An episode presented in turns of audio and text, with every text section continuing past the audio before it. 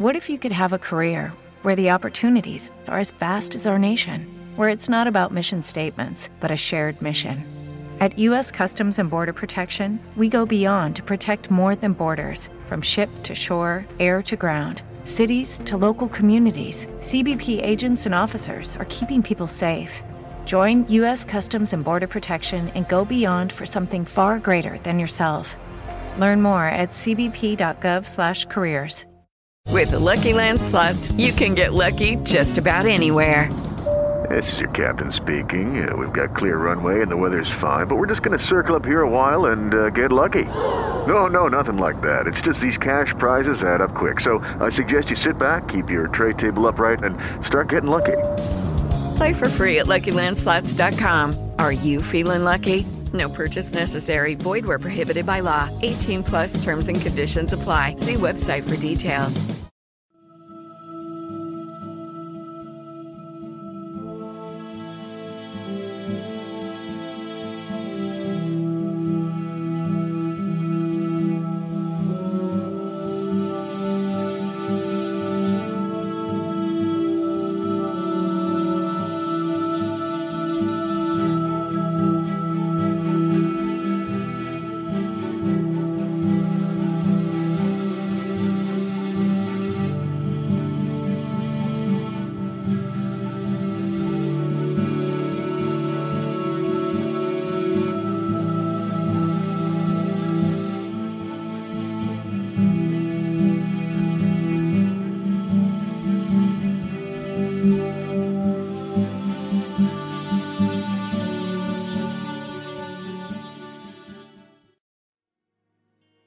Welcome back to Forbidden Knowledge News. I'm your host, Chris Matthew, and I want to welcome back to the show the awesome author and amazing researcher of ancient history, ancient cuneiform texts, Matthew LaCroix. Matthew, how you doing today? Great, it's awesome to be back here. Of course, some of my favorite topics, so who you know who couldn't be excited, right? Awesome. Well, we appreciate you joining us. And every once in a while with returning guests, I like to get your uh, a little bit about your background again and what brought you to your current path. Okay. So I was I was someone who really, I, believe it or not, I really didn't um, study this stuff or look into ancient history secrets or, or any of that when I was young. I was someone who just spent all this time out in the woods, running around, hiking mountains and exploring, and that was my side of it, seeing this whole side of um, the connections found and balances seen throughout nature, and then seeing the unbalances in our society and, and how we treat our world, you know, trashing it and ignoring all of it, and people just driving the highway and running over animals and not even caring. It's, it was like this sickness of our world. And I, it, it drove me to the point where I was, when I was younger, to start trying to figure out what was going on from, from that, from that side. And after Um, pushing the limits of myself, going off alone and camping into some, into some wild areas where I shouldn't have been, and getting almost in, in a lot of in a lot of trouble. And in many cases, um, I, I did have situations where uh, I probably could have got either seriously hurt or, or lost my life. But because of those moments, it drove me to want to write them down. And that's where all of my, my career as being a as being a writer as as my secondary job um, started. And and then that's where the whole ancient history thing began, because I, as I started writing down and looking into, into my perspective of how I viewed society and how I saw, you know, the balance of nature and everything. And I wrote, my first book was actually called My Wilderness, because it was this idea of my perspective on, on how I viewed um, the world and the experiences that I was having, you know, my, the, my, my experiences. And, and I'm subsequently going back to redo that book. But the, it, what really happened to me was um, in college, I started really researching this stuff. And after college, I got on a, a path, I guess, like a lot of people could say, where they really, they, they feel like they want to know answers. You know, it's not enough to, and there's a lot of different kinds of individuals. You know, some people will be satisfied with learning more of a base understanding of how reality works around them, and then they feel like they have a grasp on things. So what do they do? They just, they put it down and they go back to their life and they move on, right? They're, they're done, you know, or people are in college and they, They're studying for years and years, and they think it's all the same. So they think, oh, I'm done. I'm not going to ever research, research or look into things again. And unfortunately, that's a pretty large segment of our population, are people that decide that they're, they're done learning and they just move on with their life. In reality, like a lot of our us truthers know, is once you start going down this road, you realize that you don't really know that much at all, because there's been a lot of things hidden, and there's been a lot of means which have blocked off our understanding of, of the fundamentals of both ancient history and reality, because of a tightly controlled curriculum that was designed through by the, the Rothschilds and the Rockefellers um, years and years and years ago, that is taught to, in every school. And that's why people are, when they start looking into the Sumerians and all of the, the advanced knowledge that they had, that they got out of nowhere, and they developed basically everything that we know of today in terms of the fundamentals of agriculture, governing, laws, mathematics, that all came from them. And yet it's, the Sumerians aren't even really taught in school. There's, there's, there's not even, there's not even classes really that cover them. If people happen to get into some special class that's being offered in college, then congratulations to them. But I never had those opportunities, and I don't think most people do either. And so when I started going down this road, it became apparent to me that there was a lot of information that was jumbled and just left out there with these breadcrumbs from all these ancient societies. And they were trying to tell us something. They were trying to tell us a story. And so I then got on this road of saying, well, what is our story? And what is the story of history?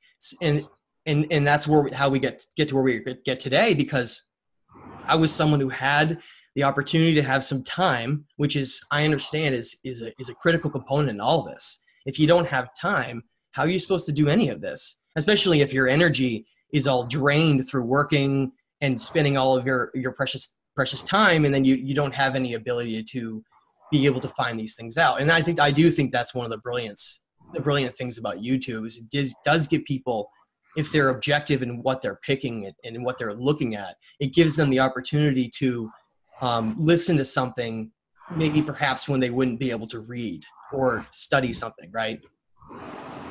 Right. I don't know if you can hear that, but it is storming in the background back wow. here. Yeah, that is rain. So if we happen to go out, I'll reconnect on my cell phone. But uh, just letting you know, that's what that background noise is. It is uh, storming out here. But sorry, go ahead and continue. Yeah, that's that's that's fine. Um, so I I wrote uh, eventually, and I I actually I think I rushed it a little bit too much early on, releasing The Illusion of Us, because I really wanted so much of this information to get, to get out. And so, you know, after the second version and all the different, all the time I went back in to try to make it perfect, um, I, I'm learning those lessons. I'm learning those lessons right now, because I'm trying to release the third book, which is, I think, is by far the most important one that I've written. And I'm trying to slow down and make sure that I get everything based on evidence and, and facts. So I'm, that's what I've been spending my time over the last year, and, and slowly and slowly doing less and less shows, because I'm trying to get this done. Um, so I'm, ex I'm excited to release this. It's going to be called The Stage of Time.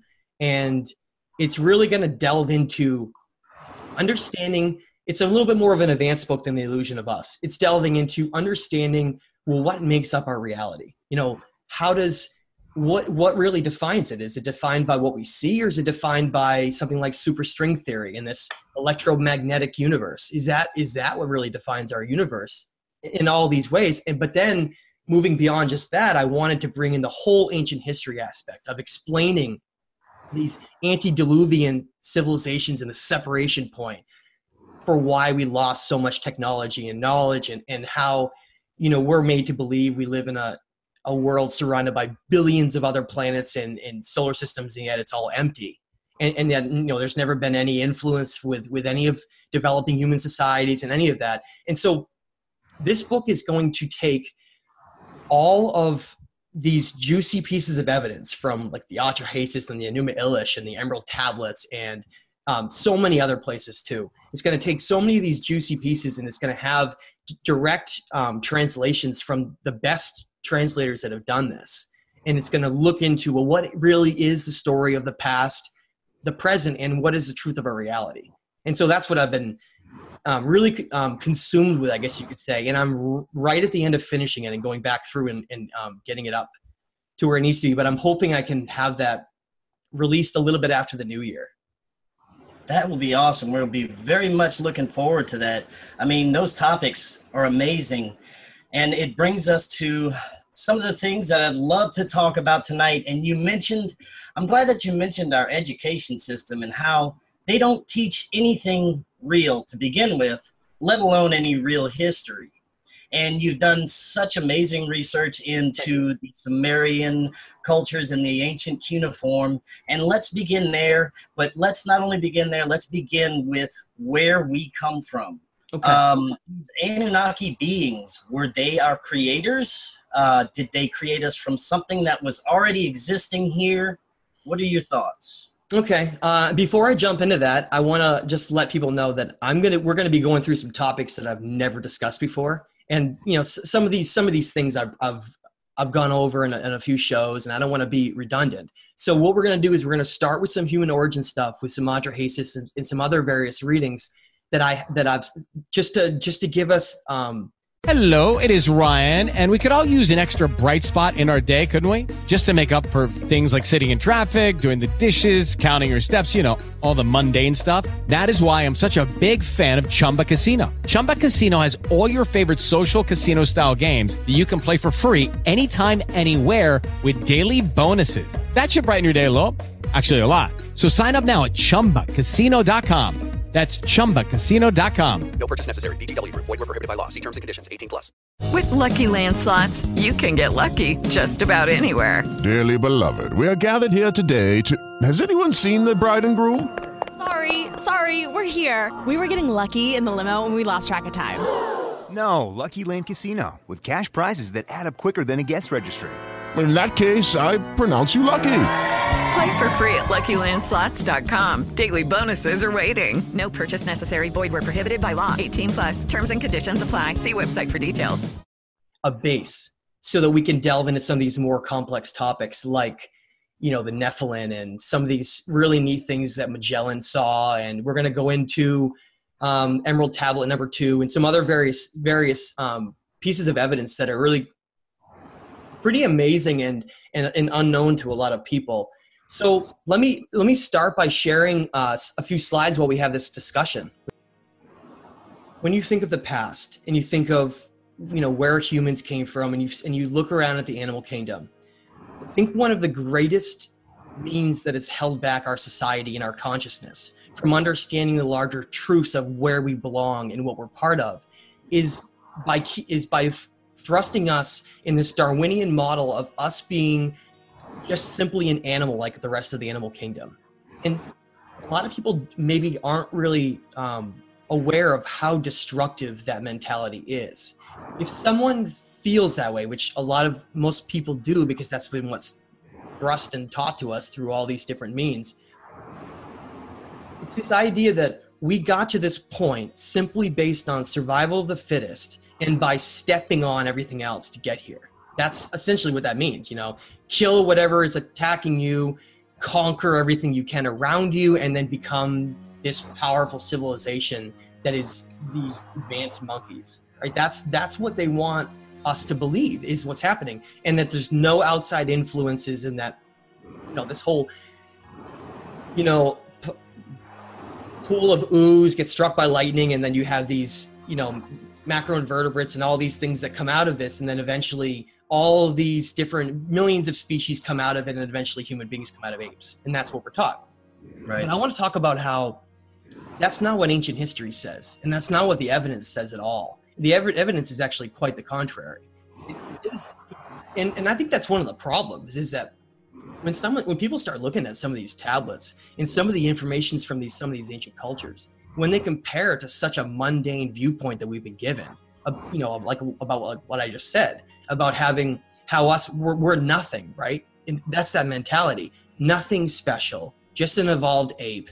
You can take, get whatever wealth you can, accumulate whatever you can, have, you know, Get as and much as you can. It's treated that way by the by the elites as well. That like we're nothing. They with the food that we eat and the the air that we breathe. You know, they they kind of enforce that we are basically nothing as well. Exactly. If if you were trying to keep people people from knowing their true um energy potential and what they really are, the one of the best ways to do it, besides hiding all this information, would be to dumb them down and sicken them so much that their entire vibrational structure of their energy is so low that they are functioning as a primitive being. That's essentially what they've done to us. They've look at look at the news that just came out. We're looking at this Glio's fate or whatever that that new um, you know with with Monsanto is is basically yeah, spraying yeah spraying on wheat to try to have it so pests and mold and various things don't don't ruin it, and yet that's uh, extremely harmful and dangerous, and it, it can cause cancer, and it's in almost every single cereal that's been promoted to all these kids. It's just yeah. like when we saw this big news announcement come out saying that um, these salted meats and these cured meats can cause cancer, and yet look in Lunchables and all of these these foods that were being given to developing children to, so they could they could you know, be strong and healthy. And, and at the same, what was it actually doing? It was, it was sickening everybody, causing, causing people to be less than their potential would have been. And not even just that, causing them to exist in a state of energy that they don't belong in. That's the most important point that we're going to get to. As we go through all of this, we're going to get through and discuss the, the finer points of the fact that we are nothing like the animals and the, and the, and the insects and all the other things that are in our world. We are completely separate from that, and we should view ourselves that way, not in an elitist way, but as more of stewards that should be taking care of this planet, and yet we're just trashing and stealing all of its, you know, oil and, and gas and burning it all and destroying our world and filling our oceans with plastic. Is that how, you know, beings that have higher consciousness and may come from the stars, is that how they really should be acting? Look at one of the things that sickens me the most is if, if you look at the idea, if you think about the idea that if we are these great beings, the fact that we could be um, physically assaulting and attacking each other and killing each other in wars and all these different means is, is really gets even more disgusting when you separate it out beyond Darwinism, because it's, it's such a primitive nature. It's such a primitive means that it it's very sad to me to see how people have been so conditioned to exist in that state. And so let's let's start here, right? You have this question mark at the bottom right of the screen. Right. What is this missing link? Where did we come from? Where did all this start? Well, I want to get a little bit of background and some of these things I've covered, but I want to I want to bring them up again. And if we look at cuneiform tablets from Mesopotamia, that's where you need to start. That's really where you need to start, but you need to get pure translations. Be very careful. I would, I would essentially stick with um, the translations of George Smith and Stephanie Dalley with some Zechariah Sitchin, but we need to mix, we need to mix um, the sources of information and then object, objectively view them rather than just getting everything from one place. Because if someone was to make mistakes, which some of them have, you essentially would be getting your source of information from only one place. And that's a really dangerous thing to do. So if you get if you get translations done from different people, from different angles, and they happen to correlate, that's how you know you have truth. At least as much truth as you can get without running into the idea that they could have been manipulated in the past, which I absolutely believe could be possibly true, but we can't know that. So we have to go with the evidence we have, and we have to try to objectively figure out using using logic to come up with plausible plausible co um, conclusions for these things. And what they what they essentially say when you read something like the Atrahasis, one of these cuneiform tablets from Mesopotamia, which by the way is one of the only cuneiform tablets that's been translated and carried over by multiple civilizations. So you had you had Sumer, you had Babylon, you had you had several of these uh, in up in Assyria, where it was originally where it was originally found in the library of Ashurbanipal. You have several of these different cultures that have retranslated this because of the importance of what it contained. Okay, and essentially what the Atrahasis says is this: long ago, hundreds of thousands of years ago, there were beings that came here. Okay, and beings that are far more advanced than we are, that can that can even be have the ability to have their consciousness possibly separate from themselves and be able to incarnate into somebody, or even be able to influence other other dimensions below them, because they're they're more advanced beings. But they came here, and they had uh, you could call it a physical workforce, or just non-royal members, because really, look at these families, look at these. Look at these royal families on our planet that are still here. Look at the Rothschilds. Look at the, the Queen and all these, these royal families that had these elite bloodlines. The only reason they're like that is because it was, it was simply carried down and handed down from above. These beings have that type of governing structure.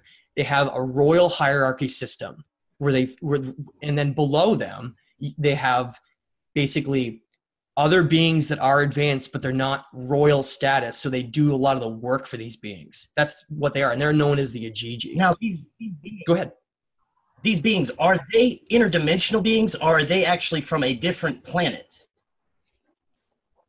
They're definitely they're definitely transdimensional, interdimensional, which means they have the ability to to move between different dimensions. Now, humanity, everything everything you see around you in the physical world, that's part of the third dimension, okay? And the third dimension is where matter becomes physical, but there's a lot of other dimensions both above and below it, and because of that, what we see and what we perceive is largely just a small piece of that, okay? And so these beings have the ability to basically master these dimensions.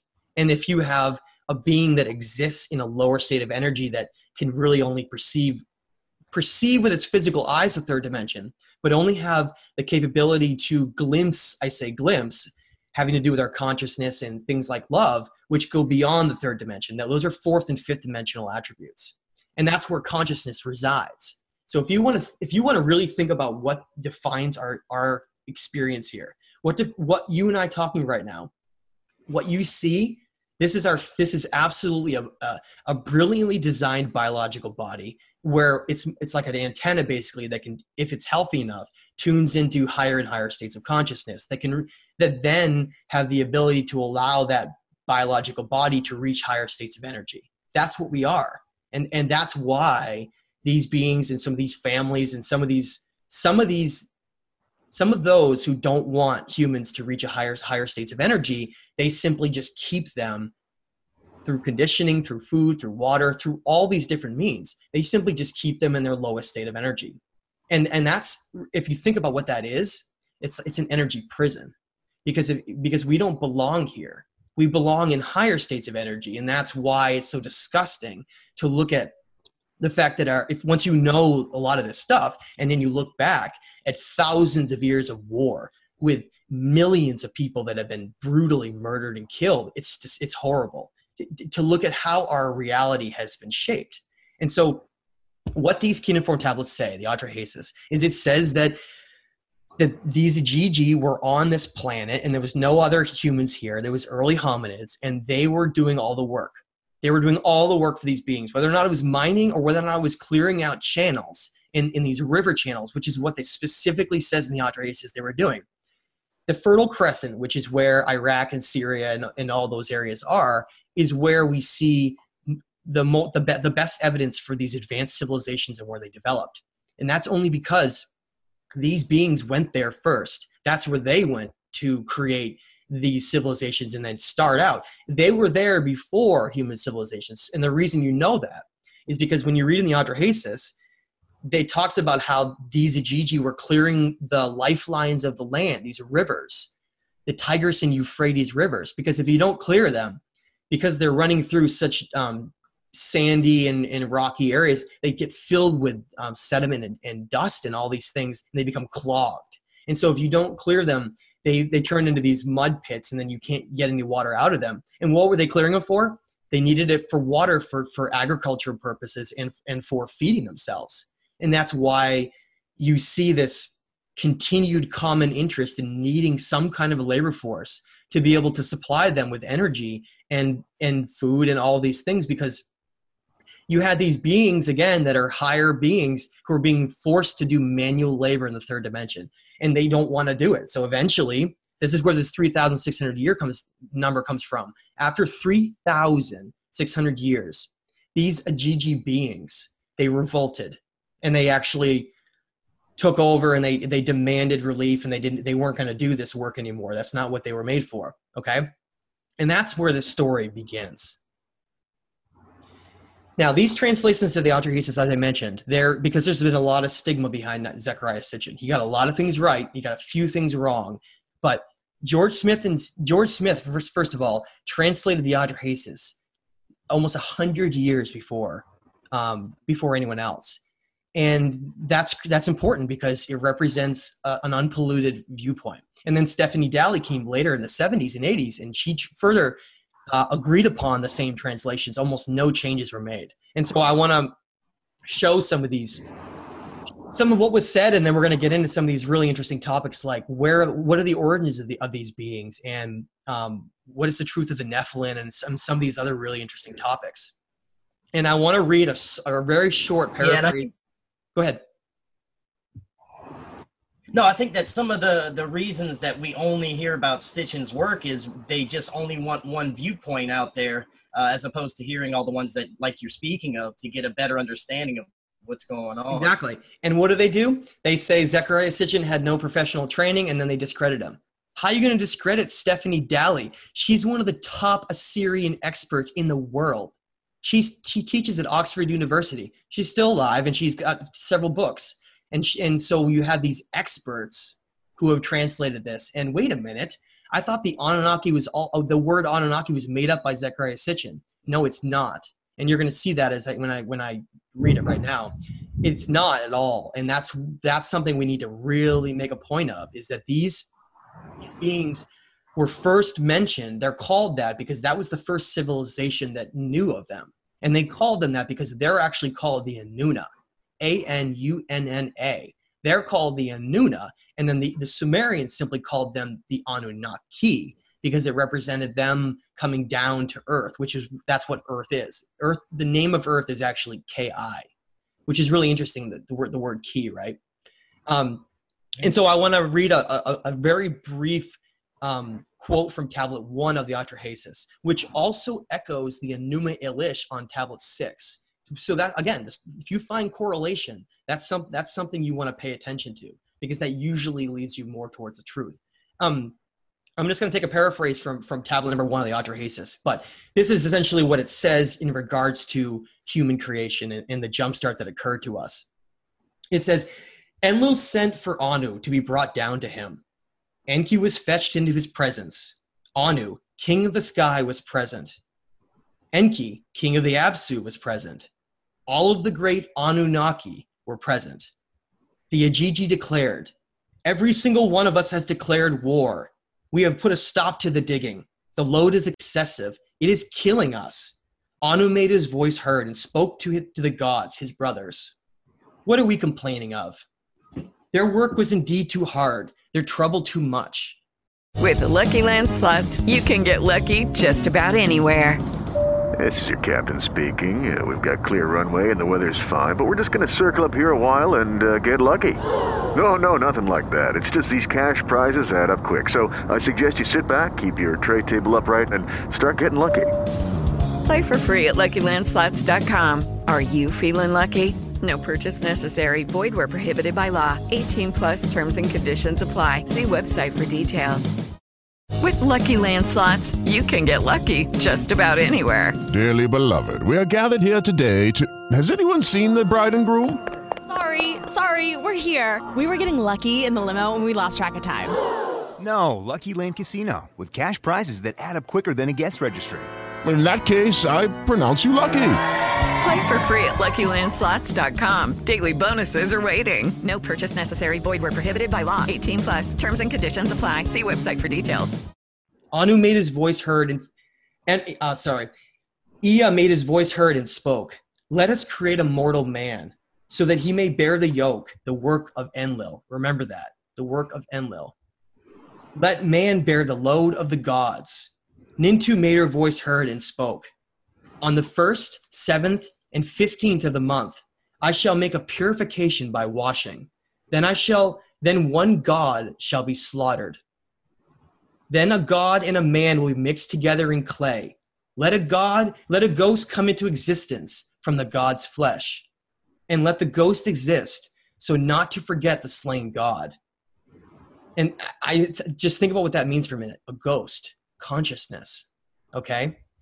So that they, they could create a being that would be advanced enough that what we think of as, as human consciousness, advanced consciousness, would be able to incarnate into it. And that's something that I think a lot of people, it, it gets past people. It's like, what about animals and in other, in other biological creatures that don't have, you know, a certain brain capacity and type of energy capacity?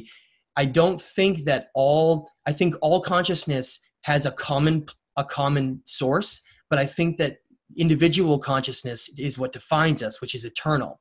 And that's where the whole karma and reincarnation comes from, because we do have our own unique conscious energy. And I think to allow that conscious energy of, of that we are, that's higher dimensional, to be able to come into a biological hominid being, you have to have that being have be at a certain point. What does, what does that mean? If they wanted to create a being that um, was essentially stupid and would just be uh, an animal that would follow basic orders, they wouldn't, they wouldn't have higher consciousness. It just wouldn't, it wouldn't happen. Okay. It'd be a much more basic type of creature. But instead, instead of that, we had a situation where we have this incredible biological design, and I'll get into that more, where we have this ability to, to, to tune into our higher states of consciousness. And that's what we are.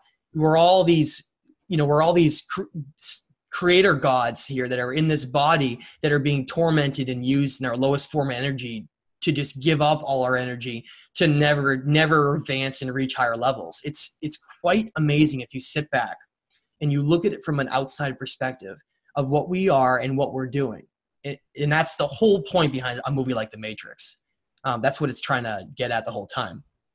Um, now, with that translation I just read from the Atrahasis, a lot of that is hidden in symbols and metaphors. It's one of the things that Thoth talks about, is how a lot of this has been cleverly and deliberately hidden. Because what would happen if it wasn't? If all of this was written in plain tongue, simple, right? Instead of saying they mixed something like clay together in a slain god, what if they just talked about how they took a, a, a primitive biological hominid and, and genetically jump-started? Like, they don't, they don't use those words. Why?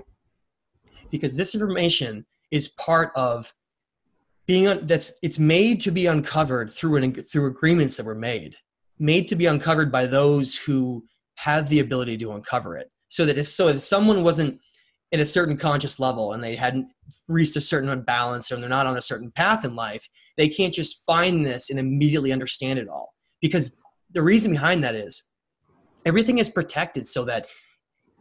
You ever heard that, that, that, that phrase, you know, with, with great power comes great responsibility, right?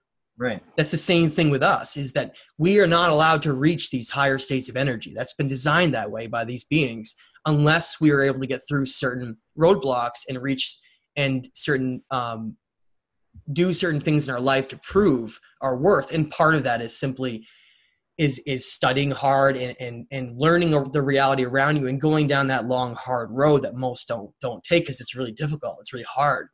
You get rewarded by doing that, by, by reading things like this and being like, I understand what that's saying, I think. And other people saying, I have no clue.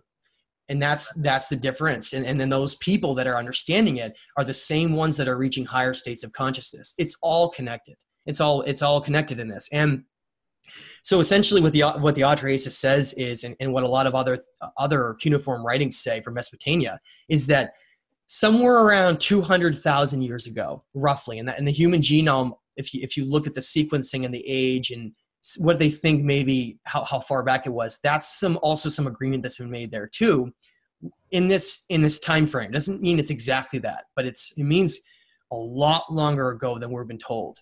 Yeah. You know, the whole human story is, is given to us in, in something like ten to twenty thousand years, whereas yeah. really it's several hundred thousand years, quite a bit longer.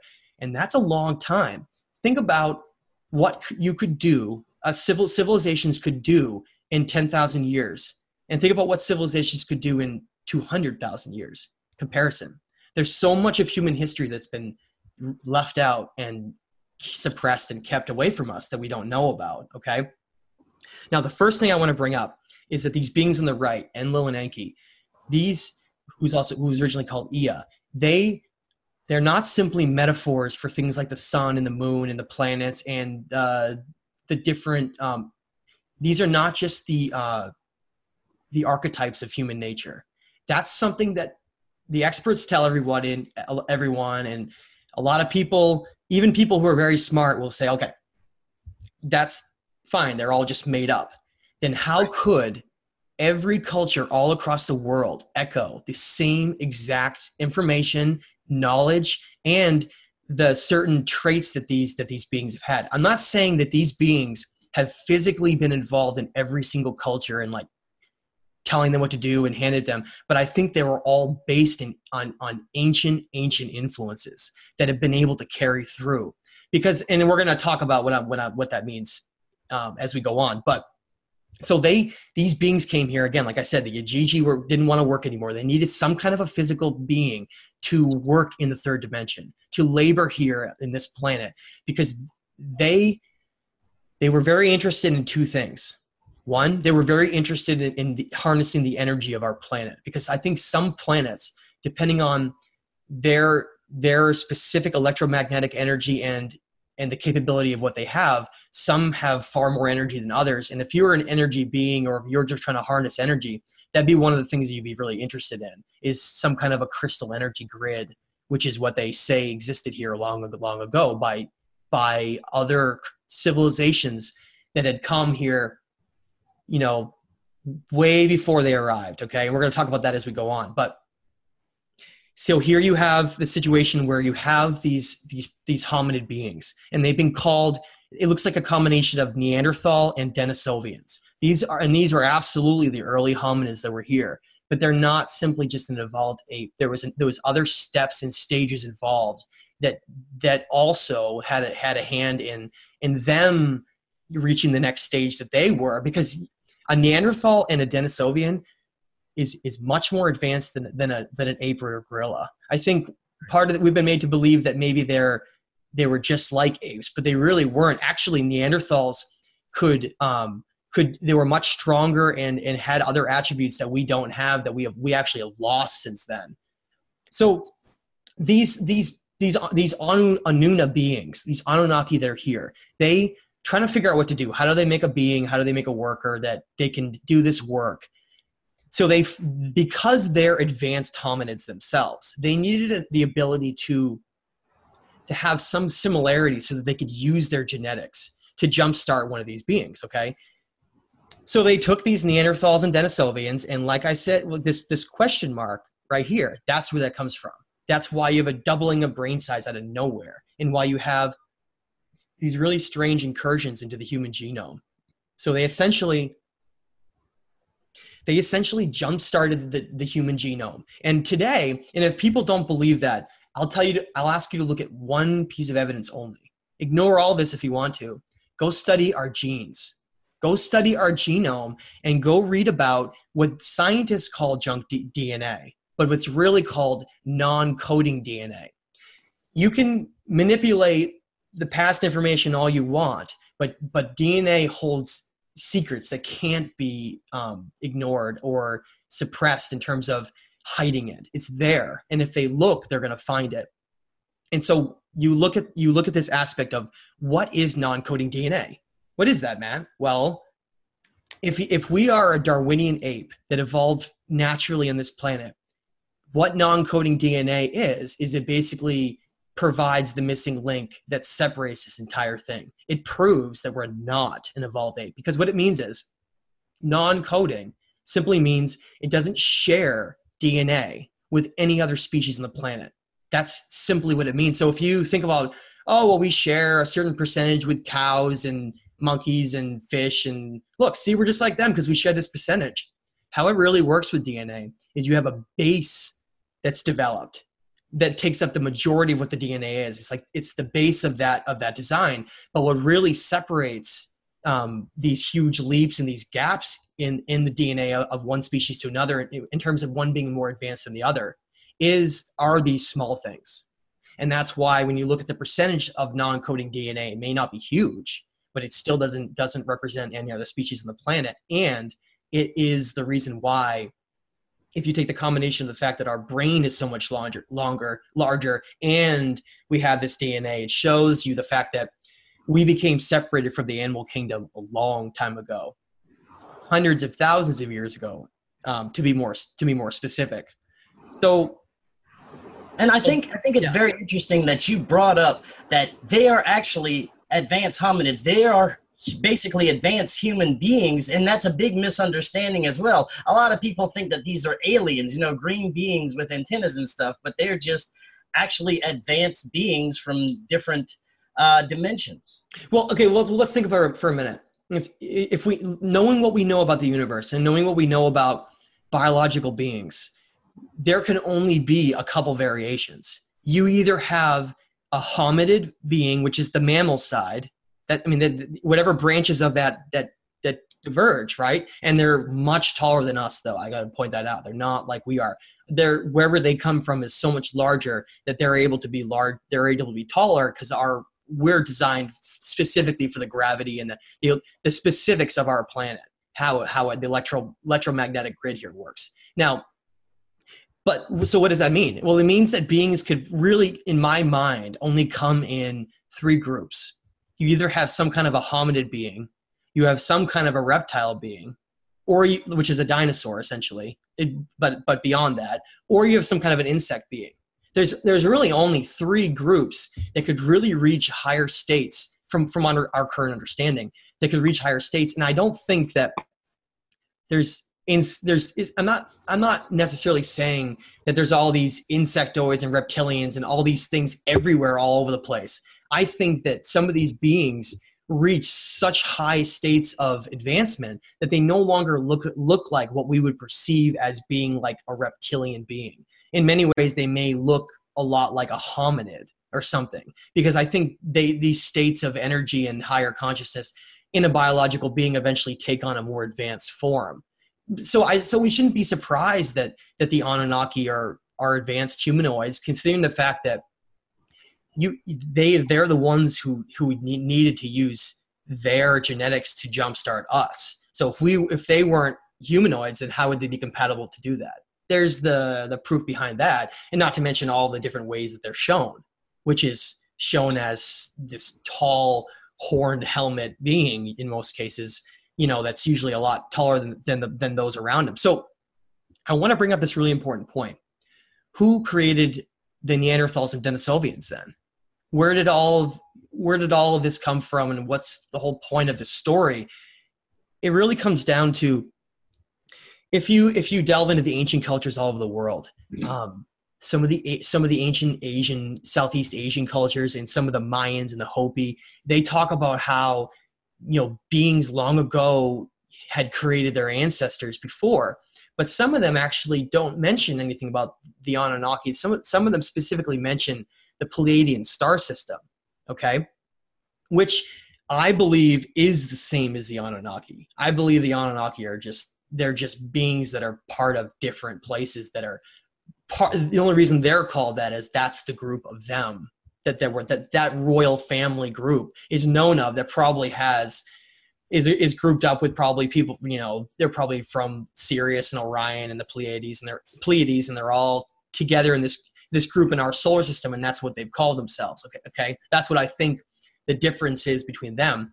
And so I think I think we had a situation where something like the ancient um, Pleiadian civilization came here long before two hundred thousand years ago, and had a specific plan for how these Neanderthals and Denisovans would eventually end up through something like macroevolution, okay, versus micro, looking at the differences between how a species can change on a, on a, on a, on a, low, a small level versus how it can change on a major level, okay?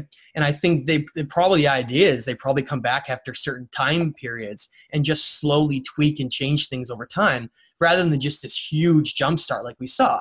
So I think in many ways, these beings, these Anunnaki beings who came here, they disrupted both the energy grids that were here on the planet and disrupted the genetic genome of these Neanderthal Denisovians. And that's what led to us. So you could think of us as being we're really not supposed to be in this place yet. It's we're we're too early. You know, we're way before we were supposed to ever reach this point. And and that's why there's so much chaos, because we're like these we're like these children who are incarnating into these incredible bodies with higher consciousness, and yet we're not really ready for it in many ways. And and so we that's one of the reasons why it's so easy to trick our demiurges and keep us in such a lower state of energy. So I want to talk about, Chris, do you have any questions on that before we move on? No, no, I just I found that was very fascinating. And just that I had, um, there must have been some kind of split along the way in the, um, or a disagreement in how we were supposed to go um, among the uh, leaders or the hierarchy of the Anunnaki, because yes. of the, the suppression along the way, but I'm sure you're going to get to that. Actually, I, I guess I should bring that up. Let me, let me, let me bring that up. That's a really good point. One of the things I talk about a lot is the whole idea that in this Royal Council of twelve, they call them, okay? They've had the, many names for them. They call it the Elohim. They become the Council of twelve, the Anunnaki. Um, there's, there's a lot of different names that they've been called, and they... They became greatly div this, and this is one of the, the reasons why I'm, I'm glad you brought it up. It's one of the reasons why we see so much conflict we see today. Is that Enlil? Remember the work of Enlil when I mentioned in the, in the Atrahasis, the work of Enlil. He was in charge of the physical labor on the earth, on the planet. Okay, so you have this group of royal beings, and they have certain names, and their names are not like the names we have. The names that they have are names that have been given based on their title. So Enlil, Enki, is simply just a way of saying they're lords of something. So E N meant lord, so Lil, lord of the sky, lord of the upper dimensions and governing the physical dimension. And then Ki would essentially, and it's, and Ki's name is essentially lord of the earth, and specifically freshwater and, and inner earth, okay? Because they, I think some of them, they basically consider the third dimension part of, part of um, the role of Enlil instead of Enki, which, by the way, if that had been, ch if that decision had been different, everything would have been ch changed in our history. Because what happened was essentially there was this great divide that developed between these beings, because Ea, Enki, was this master geneticist. Um, the Australians actually called, they actually said he was um, the great serpent and one of the great creators of the universe. So we don't even know how powerful these beings are. But, but Ea, Enki, the great serpent dragon, he was this master geneticist. And, and the, one of the amazing things about it is that I found so fascinating, no matter how many times I mention it and, or read about it, is the idea that, that Enlil wanted us to be designed, and, and some of the others, wanted us to be designed as, designed as simply a primitive worker.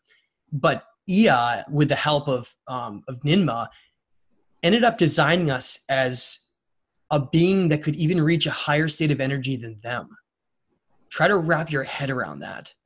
That's why it sickens me so much to see what goes on in our world, because we, if we're able to go down this, at the end of the show, we're going to talk about human states of energy and how you can reach higher states and all of these different things. But if, if people were able to reach those higher states, like all these, these um, famous people in history, like Gandhi and Buddha, and all these others that everyone's got a lot of different names for, they're just simply humans that are either incarnated from someone important, or they're people who have managed to reach their high, one of their highest states of energy. That's all it is. And so when they do that, they become, you know, they become legends, because they're able to pass down teachings and understandings and affect those around them on such a fundamental level that they become, um, they become like milestones in, in, in history, and milestones in reality, because of the impact they've made, okay?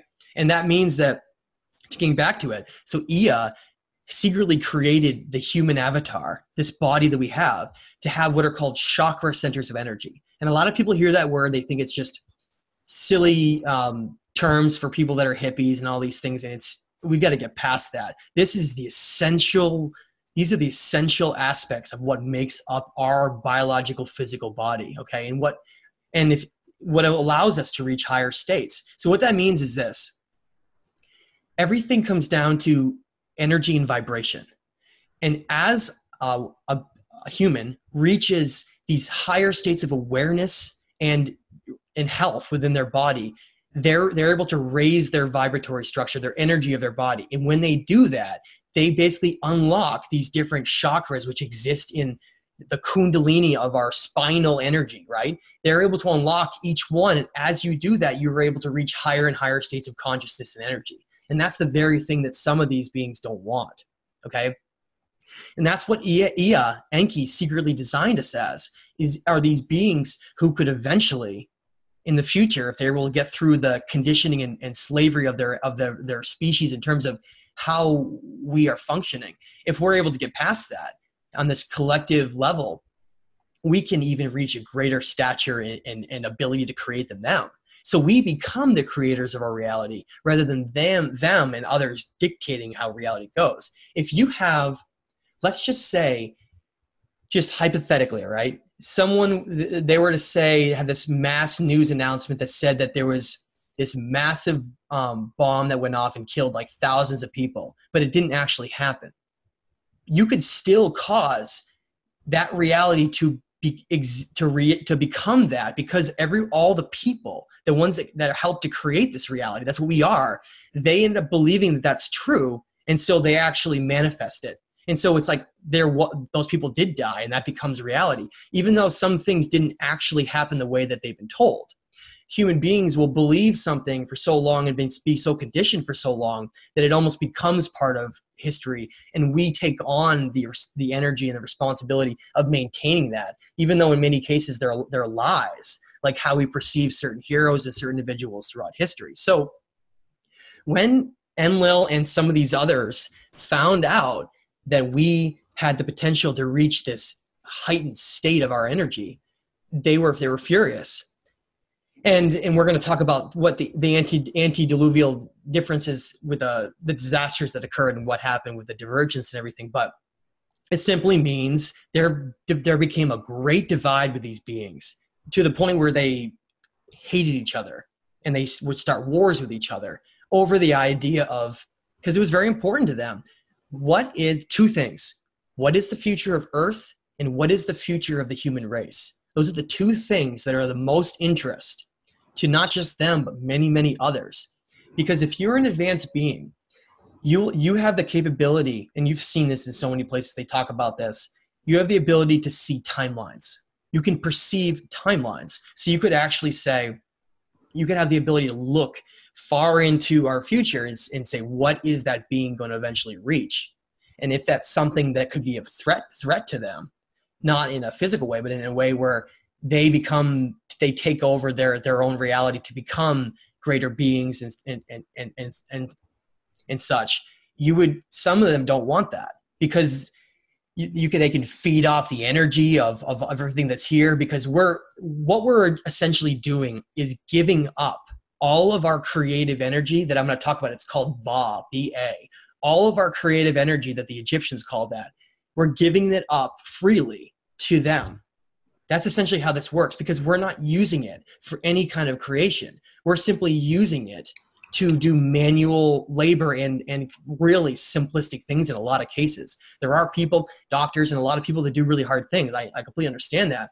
But what, but at the end of the day, you look at the fact that we're working forty to sixty hours a week, in some cases more, and all of our time is simply being stolen. And that's the whole point, to make us look at reality as the means of just uh, an ape that got here and needs to just keep working, because that's how the whole, that's how reality works. When reality, we're nothing to do with that. We're nothing like that at all, okay?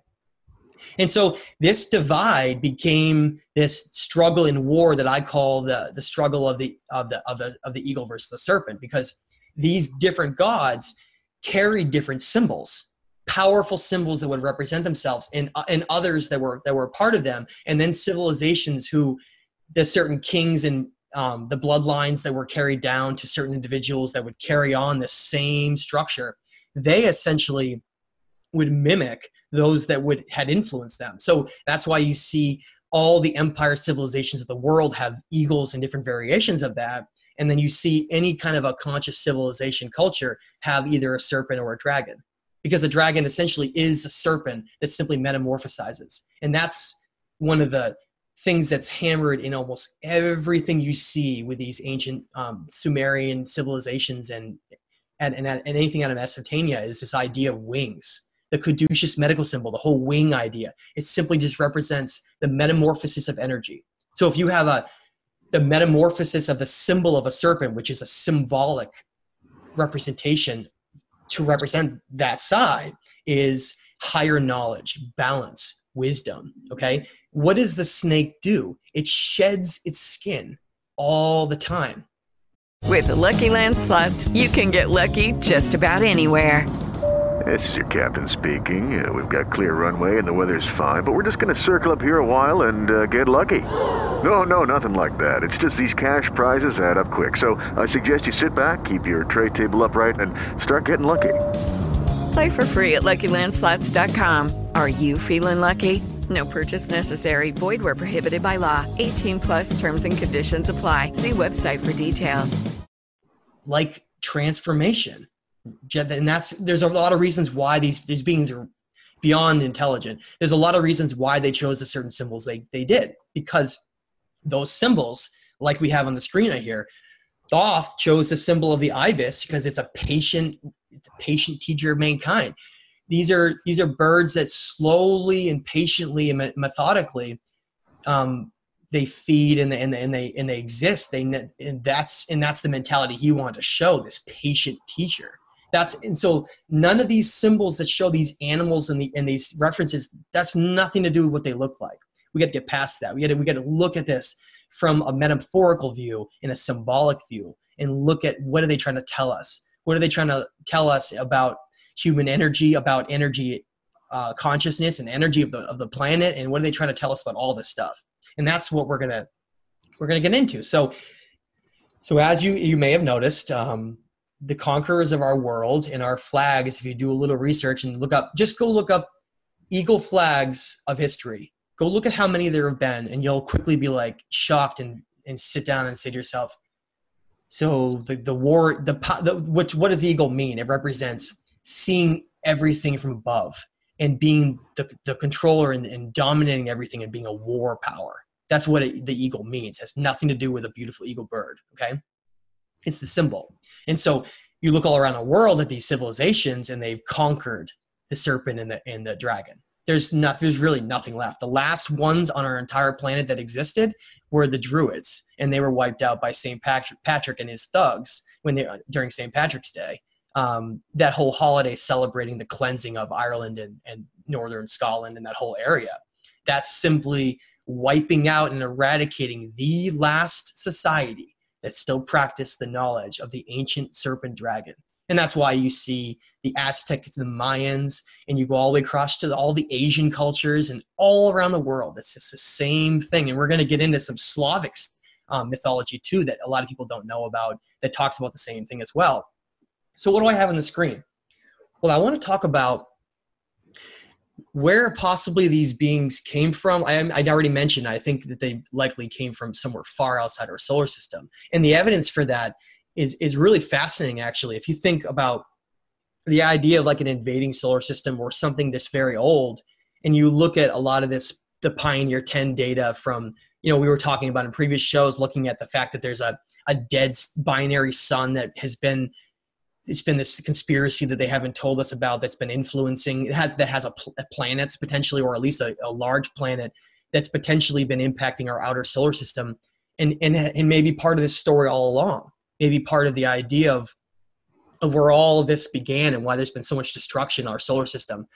Um, and so in Codex number two of the Nag Hammadi script, scriptures, which I highly recommend people read, the Nag Hammadi scriptures represents, which the word Nog is snake. So it's basically like snake knowledge. It's representing one of the best collections that exist from Gnostic writings from the ancient past, which is eventually became rewritten and turned into, into modern Christianity long, much later after.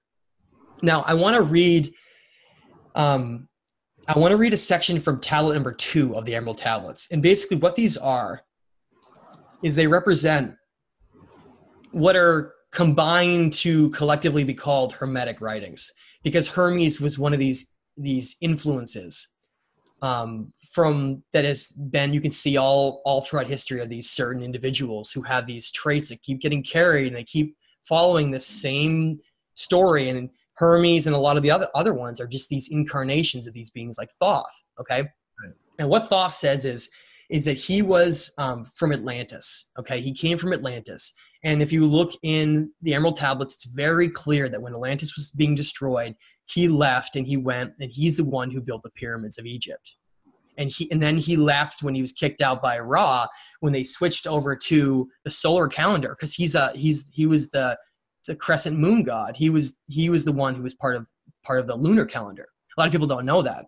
So he leaves Egypt and he goes and starts the Mesoamerican cultures. And he was, the, he was one of these, he was an ibis in, um, in this, the symbol of the ibis represented in Egypt, but he was usually referenced represented in other incarnations and other times as a serpent and dragon, as being part of Ia's legacy, Enki's part of that side. You had, the, you remember this division between those who wanted to help humanity reach higher states of energy and consciousness, and those who want to not allow that and not allow us to reach those states. Okay. So one of the neatest things about this is in the Emerald Tablets, which is one of these ancient, ancient, ancient, um, ancient, ancient writings that goes back to, we don't even know the origins of it, but it goes back to so long ago that it, it's, it's likely just carried on from Atlantean knowledge. And that's because that's what Thoth says right in it. Okay.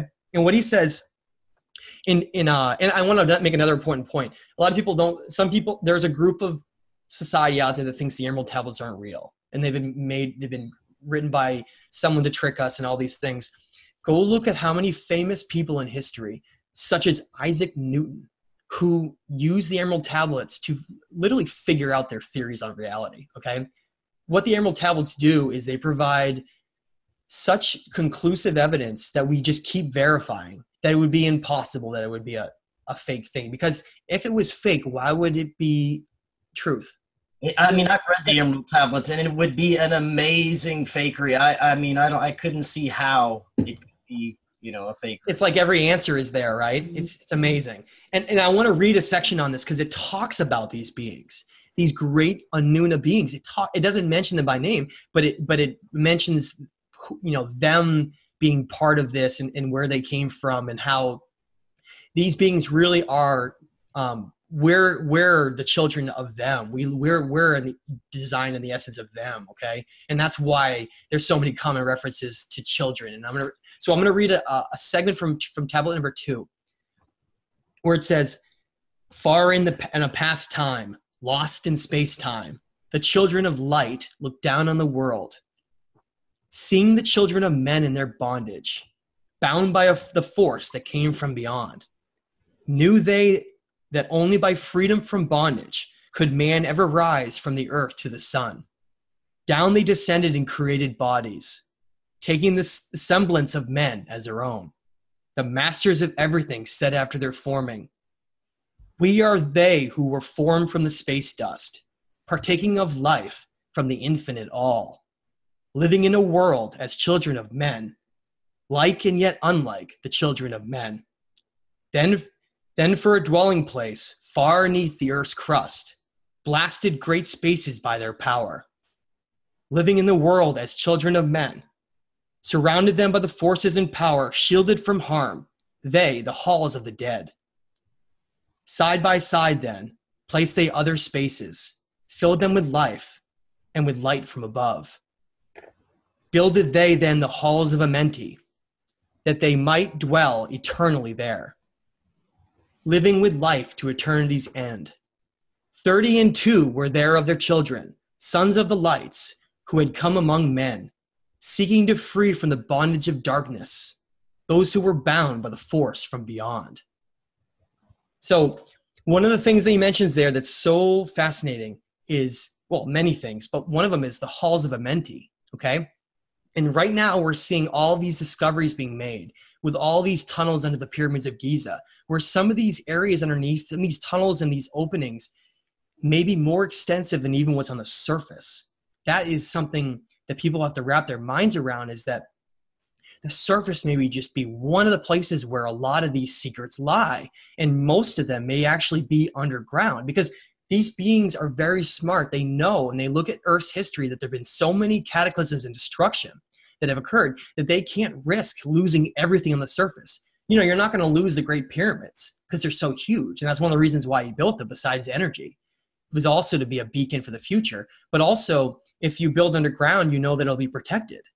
It's in some, in some, in some ways forever. So one of the greatest discoveries that's going to be made in the future is going to lie in these tunnels underneath the Great Pyramids. Where now, hasn't uh, NASA taken over an aspect of the Giza Pyramid? Have they what? Now, hasn't haven't they taken over some aspect of the uh, the research at the Giza Pyramid? Well, we just saw that huge announcement just get made that I think everybody's been waiting for, where they discovered that there's electromagnetic energy that's been right. perfectly tuned within the Great Pyramid of Giza, which everybody in, in our circle has been just waiting for, because we, we knew that. Um, and that's and, and that's simply just the, the component that is about harnessing the energy, because there's no writings or anything in the pyramids, and there's never been any pharaohs found in them. Those are all lies. They're simply massive energy power plants. But here's the question. What were they powering more than ten thousand years ago? And I think the answer to that has to do with two things, either Um, connecting to the highest stage of energy that can be, that can be utilized for creation and, and, and affecting um, human energy, as well as potentially even changing the energy grids of the planet. Because these pyramids are built right on the ley lines in these special energy um, se segments of our planet, which is simply just this, this sphere surrounded by electromagnetic energy. That's what everything is. That's why, that's why Tesla um, discovered free energy. He was simply just utilizing the electromagnetic energy of our planet that it creates. That's what these pyramids are. That's what all these designs are all around the world, from ancient mounds you see out in Mexico in the Southwest, all the way to, to, temp, to temple pyramids, and then all the way to these large pyramids. They in many ways had a, the same purposes, slightly different things at times, but, it, but overall they had the same purposes about energy. Um, and So Thoth from Atlantis says that these, that these beings came from beyond, and they started using humans to incarnate into, and they would hide in them and, be, and pretend they were man and, and do all these, you know, it makes you think, if they were the ones responsible for new, maybe they were the ones responsible for new inventions and not just some random person tinkering, if you consider the fact that they mentioned how many times they keep incarnating and using people and, and, using, and using us for... For, for different means. And they call themselves the children of light. And okay. And they, and they say that they were, they were created when space, like back when um, everything was being formed from space time. And that's, it's mind blowing. And it, but it really echoes the idea that they may be millions of years old. And that's why we can't, we can't wrap our heads around how complex all of this is, because they're just so far beyond Um, our capability of, of consciousness that, that we're just trying to pick up the scraps and pieces of all this without really understanding probably what the larger picture of all this, of all this is. Right. I mean, there's so much. I mean, if you're just starting to get into this and discover these uh, tablets and these old writings, it's so much to digest, and there's so much to to, to cipher through. It's, you know, it's hard to, to tell the truth, but um, I mean, you know, with people like you getting all this excellent information out there, it's making it uh, more abundant for people to understand what actually happened in our past. Exactly. And take something like the Emerald Tablets. Again, more proof that you know they're not fake. Try to follow them. That's what I did. I took the teachings that were in there, and I said, I want to see, and, and the ancient cultures all around the world, like the Gnostics, I said to myself, it's not about just writing about this stuff. I want to, I want to see that. This is why one of the reasons I'm so passionate is I, I've seen some of these higher states of energy by following these, these, this curriculum of, of how you can raise your vibration and all these different means. And, and when you do have these incredible experiences that, that go along with, with doing this, you are forever changed, and you, and you know that it's real because you, you, you experience it directly. And you know, walking outside in a higher state of energy and being so much more connected to your consciousness and all these other things, all of a sudden reality just becomes completely different, and you, your perspective on how you viewed everything changes. And a lot of your activities change, and what you used to do that was maybe just passing the time by then becomes doing things that actually make, create experiences and grow and grow you. And, and that's why there's such a difference in it. um, between certain segments of society, because you have one segment that starts to learn about this stuff and just goes on, you know, uh, the deepest rabbit hole ever, and is considered crazy and a lunatic, because on the other side, these, some of society that's been given this mundane viewpoint, they look at some of this stuff without doing any of the studying or, or looking any of the history or the evidence, and it just looks crazy to them. And I would just like to bring up something that I bring up all the time, but it's just so important, is if you were, if you were around hundreds of years ago and you were told that there were giant lizards that were the size of buildings and houses running around all over the earth, stomping around, eating each other, these huge lizards, you would laugh your head off. I know I would. You would laugh your head off. And right. it, but it, what's amazing, though, is if you take that same group and then you, you bring them into a building and you start going, look at all these bones. You ever seen bones like this before? And you start putting them together to show this model of a, of a, of a skeleton of an enormous lizard. And, you, and all of a sudden what became crazy is no longer crazy anymore. It simply seemed crazy because you didn't have the necessary information to be able to weigh and compare what you're, look, you're looking at. And so all you have to do is, is, well, not all you have to do, it's, it's a hard road, but by going down the road of, of accumulating this knowledge and, and doing this, you're able to separate yourself out to know that there's all, all this stuff is existing. A lot of it's real. Some of it might not be, but a lot of it's real. And, and it's our job to find out what's real. Wouldn't you agree? I would definitely agree. And that's exactly why I do this show, is to, uh, to get the truth out there, or what could possibly be the truth about our history and everything that's going on that we don't know about. Exactly. Exactly. Um, and I, so I want to go into this next topic. It's one of these topics that, again, I, br I brought up that dinosaur thing because we're going to be talking about giants and the Nephilim and fallen angels. And now I wanted to say, before you get into yeah. this, I've been fascinated with the, the, the giant mythos. Um, especially you uh, hear it in the Book of Enoch. It was removed from the Bible, probably for a, a very good reason. And um, and I'm, I'd love to hear what you have to say about this. Go ahead. Sure. So we're gonna we're gonna we're gonna have some discussions about this, and I want to bring some facts to the table, not just again like that that that evidence thing we were just talking about. Let's bring some facts to discuss this. Remember, we were talking about how the Anunna are very tall. You see that in a lot of places. Right behind Chris on the wall there on his poster. That's the famous um, giant seated from Sumeria, where they have, you know, one of these great beings that's standing, you know, far above all the rest. That's simply a fact. They were much taller than we were. Okay. That's, you can see that everywhere, all over these writings. It didn't, they didn't simply represent their stature as great greatness. You know, you make them larger than life because of that. It wasn't about that. They were actually were very large, and that, and we're going to get into evidence that proves that. Okay. And that's why you've, if you look at the statues that have been created from a lot of those beings, they're almost all the same size. Think about that. Compare the facial sizes and how large these are. You'll find that all over the world, these statues of a lot of these are actually created with a, a, the same exact size, which is, which is pretty amazing in itself. And you, you, you just open it up mentioning the Book of Enoch. In the Book of Enoch, it goes into great detail about these fallen angels. And if you want to understand giants and the Nephilim, you have to first understand what fallen angels are, because they're directly connected in all of this. First of all, there's no such thing as angels, and there's no such thing as, um, as demons. It's just simply references to place something in a certain um, framework to understand it, okay? Because some of these angels are actually pretty bad beings. And some of those who we think are like Satan and the devil and all these bad other beings are actually not bad at all, because the modern church ended up creating incredible confusion when they, they took all of these things that are not supposed to be literal, and they, they designed it in such a way where people are so, a lot of people are so confused because of it, because of what they've done about the whole heaven and hell thing. Heaven is simply higher dimensions. Hell is simply lower states of energy where, where, where energy is managed and, and manipulated. That's what essentially it is. And the underworld, which is considered the same as hell, is not a bad place at all. It's, it's simply, again, it represents where energy is managed, okay?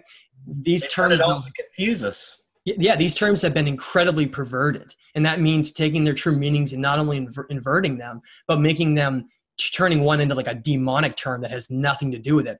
Take an example of, before I get going, continue on this, take an example of Satan. Satan, this figure, has this pitchfork, right? And this, at the same time, if you look at the trident carried by all kinds of references showing what, what most likely is probably Enki, Ea, and showing Poseidon with his trident, right. You see very quickly that, that the pitchfork is simply the inverted version of the trident. That's it. That's all it is. And that's, that's why all of this stuff has been manipulated so much. So the Book of Enoch, which is one of the most important Gnostic set of writings ever written, along with like the Nag Hammadi scriptures, was just very cleverly written out of the modern Bible because of what it contained. It talked about these fallen angels. It talked about, you know, the Nephilim. What, what, what are those terms? Well, fallen angels, what it means is if these beings, these, Anu, these Anunna beings, these Anunnaki beings exist in higher dimensions, and they're these higher dimensional beings, they're more advanced.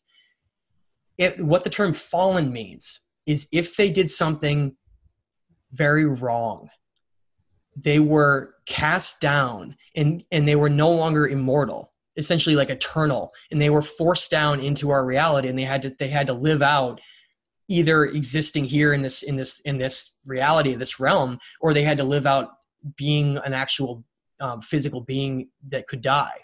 And so the, the term fallen angels means, means that they were cast down to the, to the physical realm of earth. And they were, and some of them were forced to remain here, and they ended up causing chaos because of it, okay?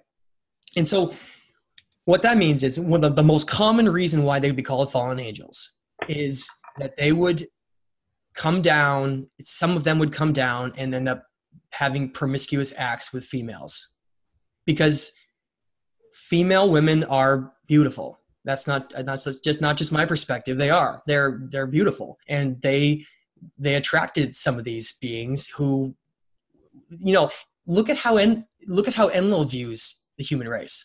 He called us beasts who never deserved the, these divine genetic gifts that were given to us. So if you have that mentality held by some of them, where they don't think that we ever should have had this given to us in the first place, that's one of the one of the things that justifies their reasoning by keeping us in a lower state of energy, because they don't think we deserve it. So if you have that mentality, and you have some of these beings that mate with mortal women, that's was seen as Uh, an incredibly um, despicable act. And so that they were then kicked out from this, this realm, this higher dimensional conscious place that they exist in, and they were forced into our realm to stay here eternally.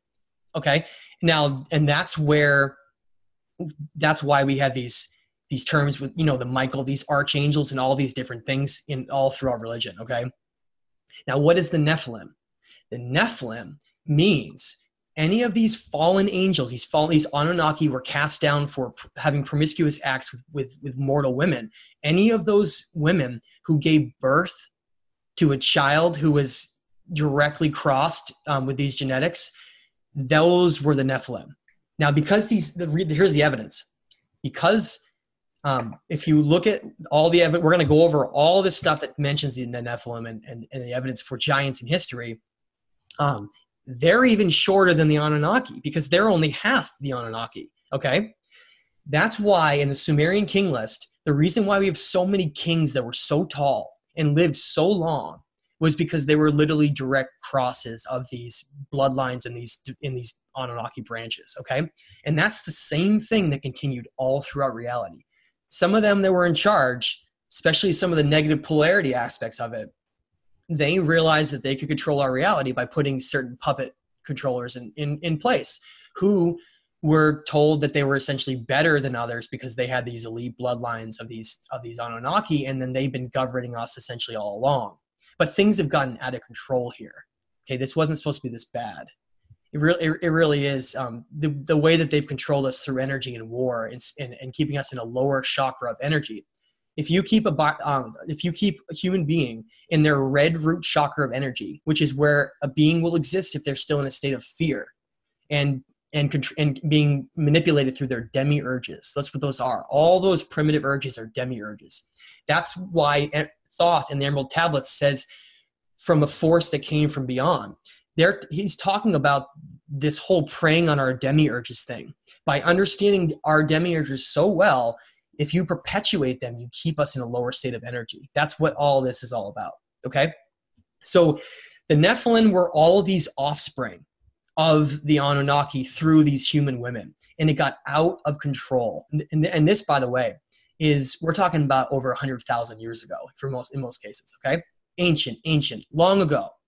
So these offspring are born, and you have essentially giants, either that are kings or they end up going off and just move, going to some other part of the world or something. And so you have essentially giants all over the world that don't belong there. They're not even designed to exist in this type of world. Again, remember, we're designed to specifically function in this size planet with this electromagnetic gravity sphere because of how tall we are and how our energy is designed. They're not supposed to be here. They're an abomination, okay? Right. Because of that, that was one of the reasons why these beings allowed a, a, such a devastating combination of events to occur that led to this deluge, because they wanted to, some of them, some of the interested be wanted to restart the whole experiment that was here, because it became out of control. There was, it was Nephilim everywhere. And they were causing our genetics and our, and our, in our, um, our future to be skewed and, and changed. So um, if you if you read in uh, the King James Bible, if you want to see some of these references, it's pretty amazing. It's, it states in the King James Bible, there were giants in the earth in those days and also after, when the sons of God came in unto the daughters of men, and they bore children to them. The same became the mighty men, which were the old men of renown. So think of something like Hercules. So all of these, all of these great heroes, all of these great kings, they're all simply these, these, these crosses of these special genetics of the Anunnaki. That's why they were so strong and so tall and lived so long, and that's, that's all it is. And over time, our genetics have both been downgraded, and it's just been so long since then that, that a lot of those gifts have been lost.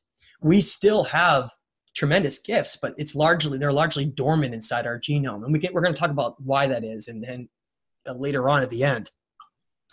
So, and we also, we also killed off most of these giants ourselves. Yes. That? And that's what I'm about to get into. Now, okay. I mentioned that quote from the King James Bible. It says there were giants in the earth in those days. And then remember, it says the sons of God came down. That are just simply talking about the Anunnaki. These fallen. It's the same thing. They just use different terms. Okay. Now what that means is eventually over time, um, armies and, and different uh, aspects were hunting these giants down and killing whatever was left. Because w one of the, the hardest aspects to understand about this is this history that the King James Bible is talking about is talking about after this deluge, because the giants weren't all killed. A lot of them were, but a lot of them, some of them went into these massive caverns in the earth and they survived. And that's why it says they were, there were giants in the earth and then in those days and then after, because whatever, whatever survived through these caverns and came back out became these legends, became these legends of fighting these giants. And then whatever was left over within these, um, these famous kings and these other beings who were, had still these leftover genetics that still made them taller. You got to think of this, these different bloodlines where you have, you know, like the, probably these purebred bred Nephilim that have been around, you know, for long periods of time. And then you have these where they probably mated with another woman along the way who mated with another one. So over time, every time you get a, a smaller, a, a shorter and shorter person, even though they still have a lot of those traits. So right. That's why I think you get, not all of them are the same height, and that's that's why you get all those those alterations. But basically, after the the deluge, which we're going to talk about, they were essentially hunted to extinction. And and uh, and Chris, I don't know if you want to mention anything before I move on, but um, oh no, go ahead, uh, keep going. We uh, you know we've got uh, about thirty minutes or so okay, left. Yeah, I got to keep going. I got to keep going. Now this is one of my favorite pieces of evidence that I'm I'm excited to talk about. Okay. I'm gonna move the move this over so it's not in the way here. So I'm I'm putting up one of the maps that was drawn. Shows basically look at the, the circle that's uh, on the right, and it shows the size of a person, and it shows what look like giants. This was an old map that was drawn, okay, from way back in the day. Now, there's an interesting piece of evidence that I have um, talked about a few, only I think once, and it's in the new book. I talk about it a lot, but it's this idea of, well, what evidence do you have that they were actually around? One of the best pieces of evidence that proves that giants and the Nephilim were real comes from one of the most popular figures in history that nobody, that, that, that this certain aspect nobody knows about. So you think of who first circumnavigated the world that we know of, and the name is Magellan. Okay. You have all kinds of famous stories about how he traveled around the world and mapped it, and he was the first one, and everyone's like, oh, that's, that's great. But they don't, but there's more to the story. If you actually look, go look into some of the records that were, that were done by um, the people that were part of the, the party that, that he, that went with him on these journeys. Okay. So you'd have Magellan, who is the head of all this. And then you had certain individuals who were recording the events that happened along the way. Okay. Now, one of those individuals basically was talking about what Magellan and his crew encountered in Patagonia. And, and it's so fascinating. I encourage people, please look into this. And it's, and it's, it's fascinating because nobody talks about it, and it's not studied or known about. It's one of these suppressed historical aspects that's happened. Now, what, and so in, in fifteen twenty, Magellan is trying to sail around the world. And of course, uh, Panama Canal's not there yet. So he's got to go around South America. And while he's going through this area of Patagonia, which is now called the Strait of Magellan, by the way, in that area, it's all jumbled islands and glaciers and mountains. They had to go inland to get food and water. And while they went inland in this remote part of the world where nobody had ever been, he, they record in these, in these, in these documents, in these writings. That's why this, this map is drawn this way. They record that their party came under attack by, they called giants, giant men, that some of them were over ten feet tall. That's in the, the records from Magellan and his party, okay? Over ten feet tall, and they had to fight them and then flee from these, from these regions. These parts of the world that had, that had not been conquered by armies still had these leftover remnants of these giants in the Nephilim. And there's one more that's another, another um, aspect of this that's amazing. Look into some of the Roman stories, some of the stuff that's been written about the Roman armies when they pushed into Germania, which is the region of German, Germany now. They, they had these famous regions where there was these massive forests, these German forests that were no one had really conquered or penetrated, and there was different violent groups, but there was also, there was also remnants of, there was Nephilim giants that were hiding there. That one of these, one of the, that had to seek refuge in these different places. And so the German, in Germania, the Romans have, have records of how they were fighting giants. Some people don't know that, but it's, that's absolutely true, that they were fighting some of these tall men that sometimes took many, many Romans to, to have to take down and, and kill. And of course, Romans, when the Roman Empire collapsed and, and, and Constantine changed the whole thing over in Constantinople to turn into a Christian, it was called the Holy Roman Empire after that point, because it, it ended up taking Christianity and using it as part of its power. They, of course, wiped all these records, so nobody knows about it, right? Right. But there's this whole side of giants in the Nephilim that's very real in our history, and it not only shows that giants are real, but it shows that these Anunnaki beings were, were, were much taller than, than humanoids are today. Right, right. And uh, also I wanted to ask you briefly about the elongated skulls. Now, did some of them also have elongated skulls like you see uh, that have been recently discovered? Yeah, I definitely think that some of them had um, very tall, tall heads and these abnormalities. And I think one of the, and there's another side to it. I think some of the um, cranium enlargement that you see is the idea that they knew that there were there were beings that were a lot more advanced than them that had given their ancient cultures wisdom and knowledge. And so what they would do is they would try to mimic them by, if you enlarge their cranium, they would try to um, show that they were smarter and, and almost like a stature thing of, of being more important. So there's probably two two reasons why they they did that in my eyes. And and Chris, that Chris, that leads us into, what did we lose? What where did all this go? And I, uh, so I want to bring up, of course, all of the ancient megalithic structures we see on the earth and all of these incredible um, place, locations such as Göbekli Tepe, who have been radiocarbon dated to, you know, over ten thousand five hundred years old, and And on the left, left you have the enormous stone block at Baalbek, Lebanon, that weighs one thousand two hundred forty-two tons. Right. And we're told that was moved by pulleys, slaves with pulleys. Okay. Again, we could, I, for the most part, we could not move something like this today. If, if they, if they could, why don't you ever see large things being moved like that? Okay. The, and not, not even to mention, regardless of that point all along, again, we're told that these cultures were primitive and nomadic. It, it doesn't make any sense. Okay. This is how I, I, I perceive all of this occurring. We have to look at two distinct time periods of human history, which are called the antediluvial, okay, or the postdiluvial. And basically what we're talking about is before and after the flood. The flood was very real. It was a combination of the ice age, which was ending, which ended around twelve thousand years ago, rapidly, rapidly melting very, very quickly, which, by the way, is nothing like we have today. There was, where I'm sitting right now, I had one to two miles of ice above my head.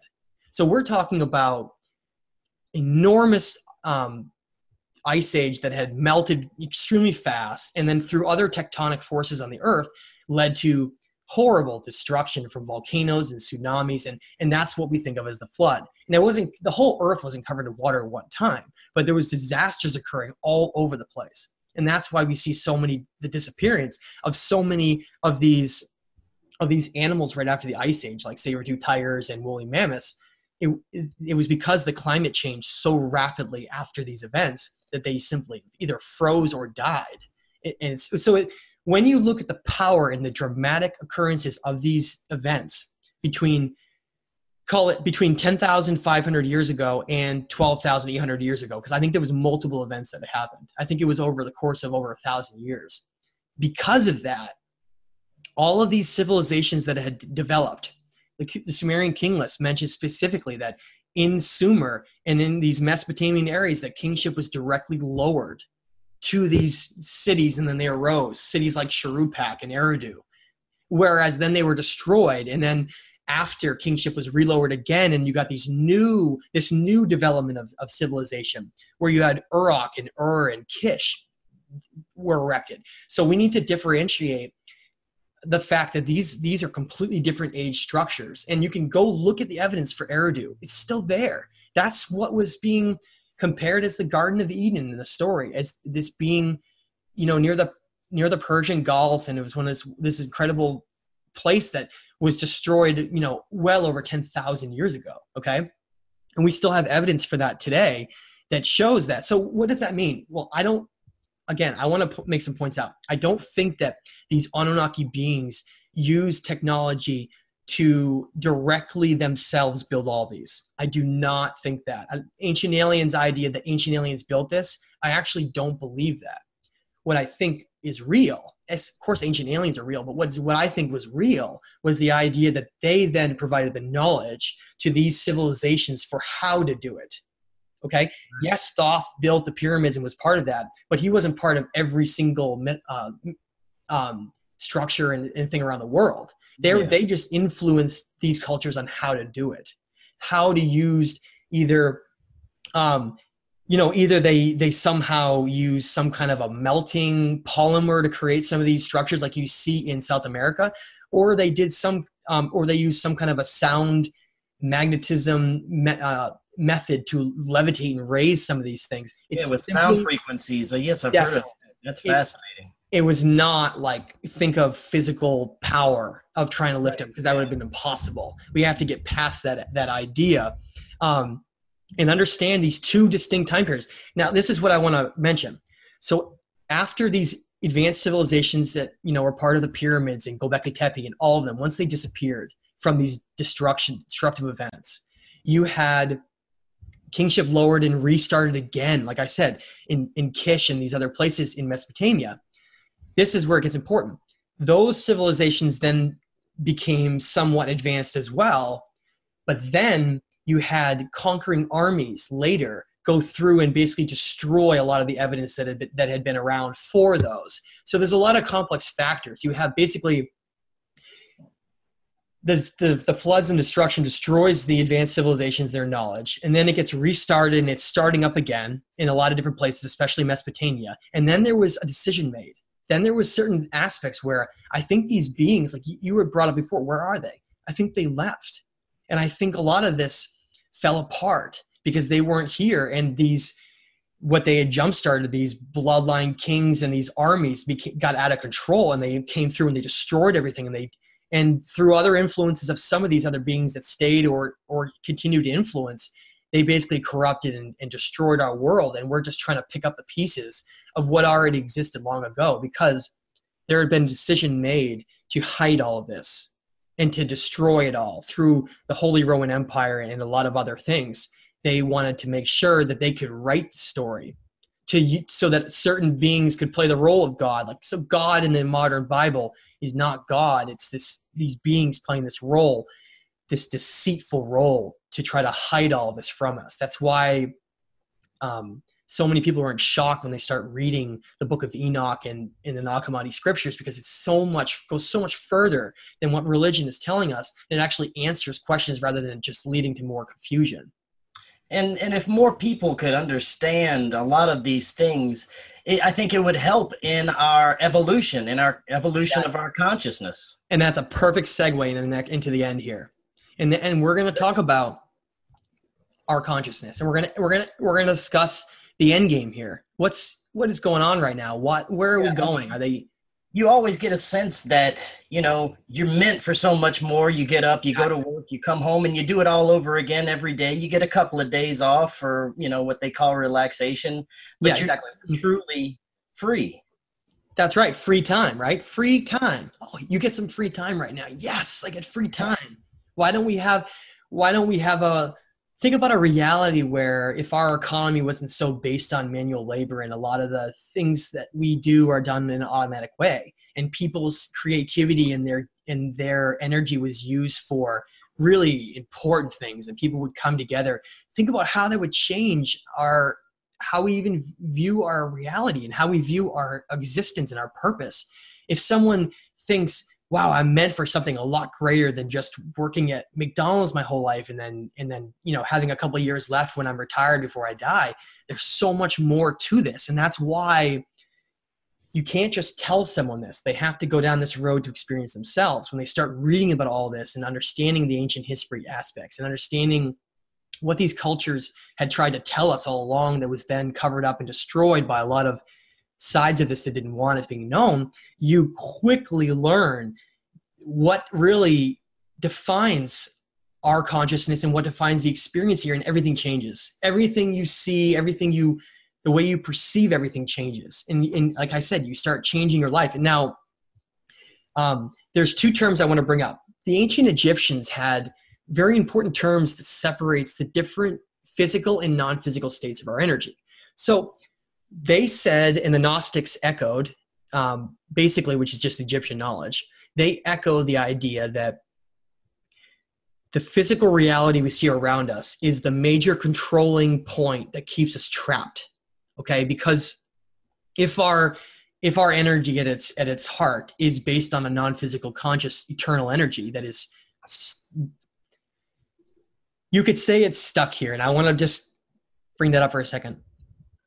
One of the, some of the writings talk about how these beings created some kind of a soul trap system here where they could feed off of our energy by creating the means for which it was so hard to reach ascension that ninety-nine percent of the, the beings that were there never could. And so they were stuck in an incar- incarnation cycle endlessly. Now, what that means is if you were forced to kill someone in, the, in a war, or you're forced to do bad things, you, because you're you're in a system here where you can't ascend beyond reaching your higher states of energy and leaving this cycle that's been developed here through taking advantage of this energy system of the planet and all the different means that they do.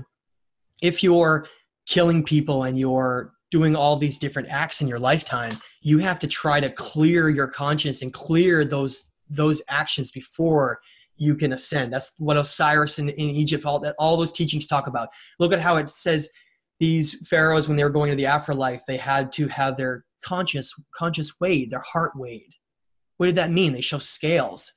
If you have fear and, and unresolved things within yourself. If you don't resolve them, you'll never, re ever be able to reach higher states of energy, and you'll be stuck in an incarnation cycle endlessly.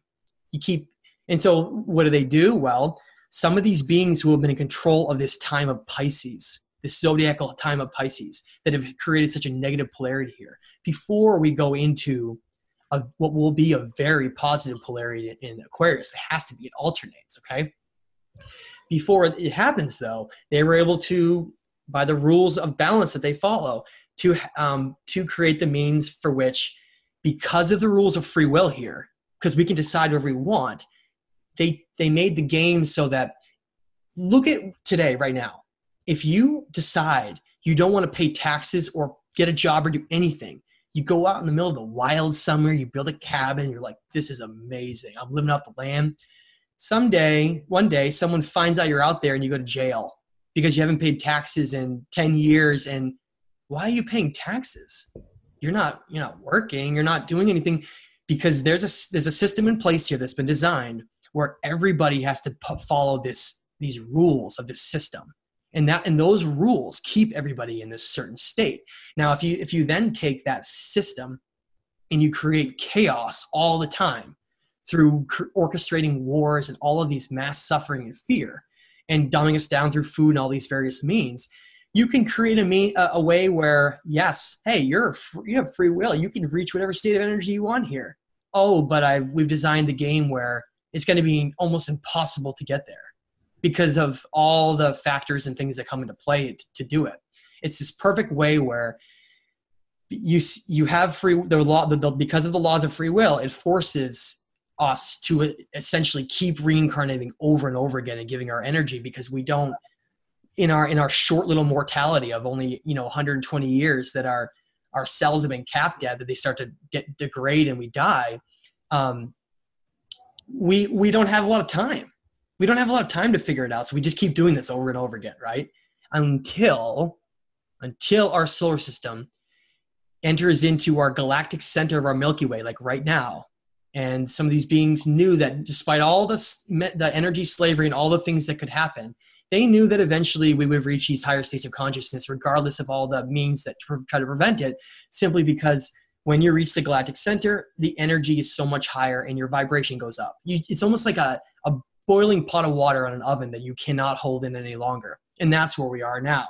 At this point right now, there's a war in our reality, in our world, to both condition people further, hiding the truth, and to try to create some kind of a, a you know, draconian uh, one world government where people lose all ability to have freedom to ever reach their highest state, to, to put a stop to all, all what's going on right now. And that's where we are right now.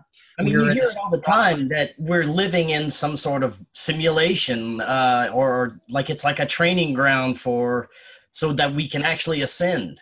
It is. It, it, they call it a holographic universe. It doesn't mean everything's fake. It simply means that everything comes down to certain levels, strings of vibration. It's called superstring theory. Everything is, is vibrating a certain rate, and everything is being affected by the electromagnetic spectrum of another body, another object. The larger an object is, the more electromagnetic energy it has to affect something else around it. That's why when, because we're these beings that have the electrical circuits flowing through our, our water charge system, when you your aura, your energy, you get around somebody else and you haven't fine-tuned it, you you get drawn into their state of energy. That's, give you an example, you're having a great day, you, you feel happy, you feel fantastic, and you're walking down the street and you meet your neighbor and they're crying their eyes out. They just said that their son was just hit by a car, and they start telling you all the details. What happens to your state of energy? You match theirs, don't you? That's how we work. We, unless you have control of your energy and you can, you can not allow others to impact you, which is really hard.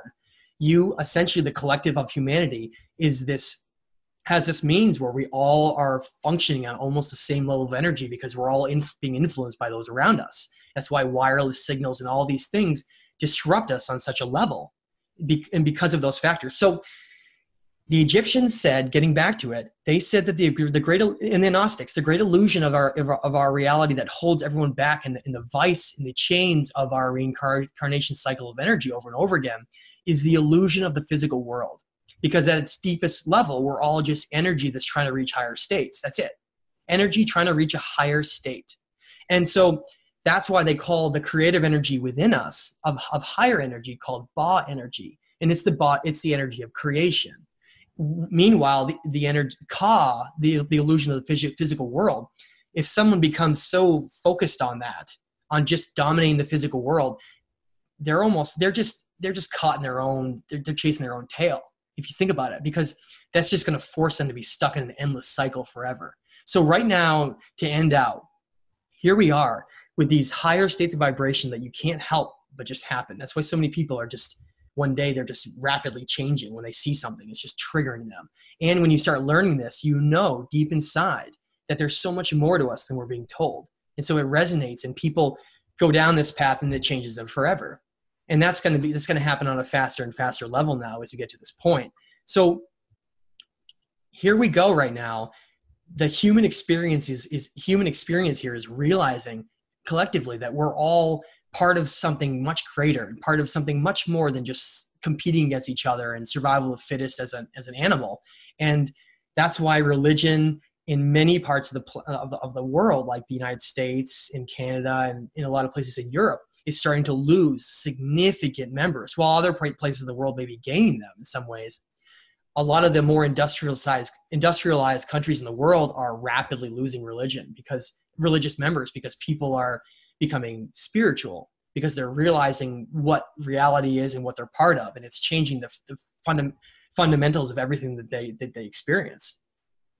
So right. I just, just want to, I want to end out, Chris, and just say, Uh, I really appreciate our discussions and everything. And um, oh, well, Matt, that was awesome. I mean, like I said earlier, the key to everyone understanding where we're going is looking back in the past, and you do an awesome job of showing us what happened. And uh, Matt, thank you so much for coming on. That was an amazing presentation, and we're definitely going to have you back. And uh, definitely after the book, we're, we're very much looking forward to that.